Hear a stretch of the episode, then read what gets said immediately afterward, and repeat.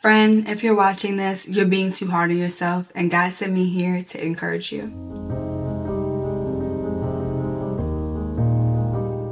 God is so proud of you.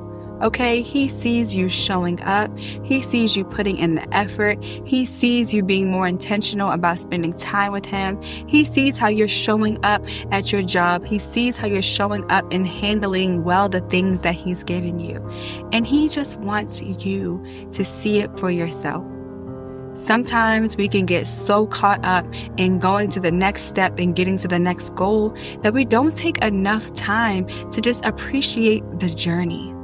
I know, I know, I know. You're not where you want to be yet and you feel like you should be further and you feel like you're not where you're supposed to be, but can I challenge your perspective? What if you are right where you are supposed to be right now?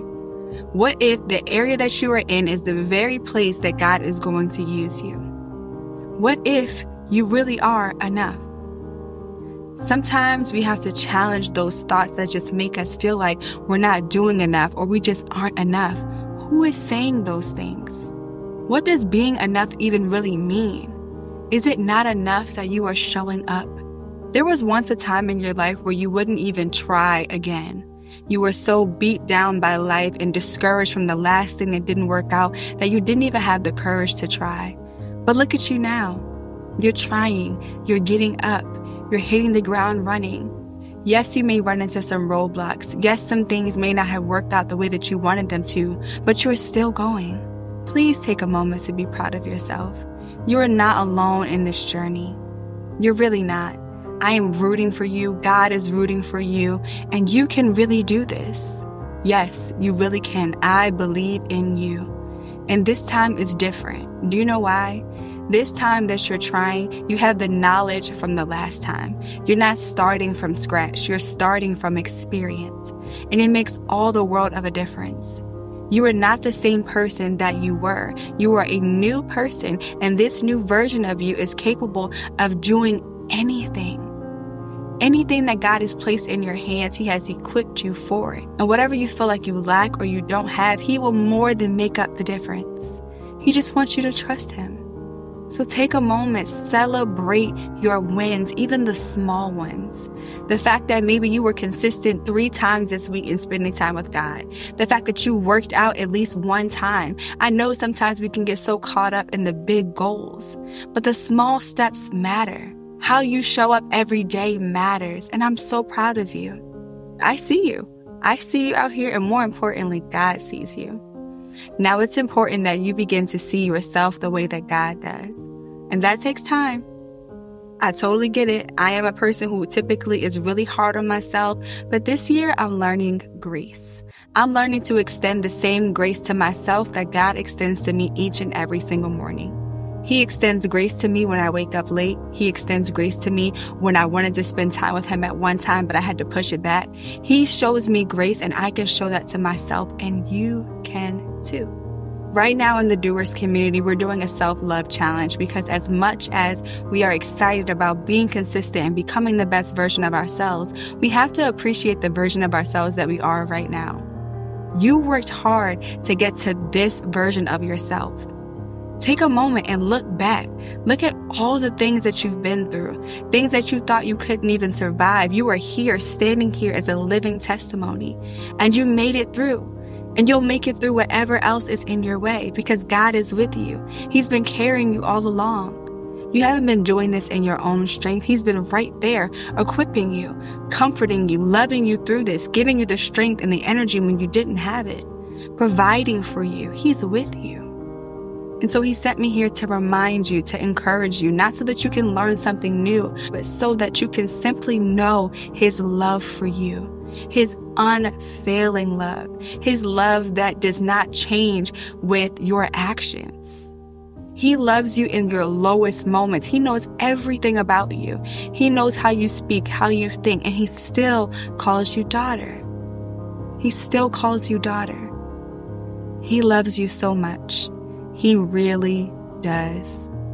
He loves you so much. If you don't get anything else from this, know that the Lord loves you so much that He would pause you in the midst of you learning something new, in the midst of you educating yourself, just to remind you of how much He loves you and how proud He is of you.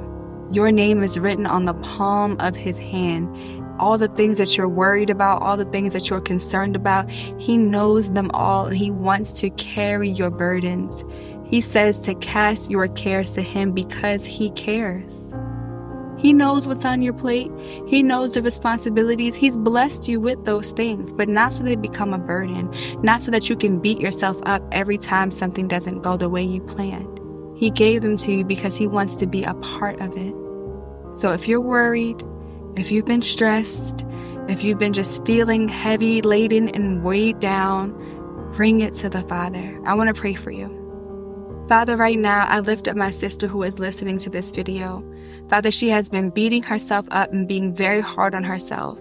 She has been trying and showing up and things haven't gone exactly the way that she wanted. But Father, I thank you that you sent me here to remind her that you see her efforts and that you are proud of her.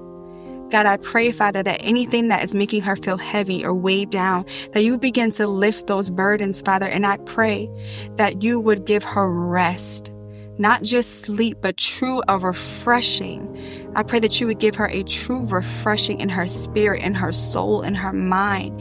God, those who are feeling like they have a constant running to do list that's taking over their lives, Father, give them the peace that surpasses all understanding.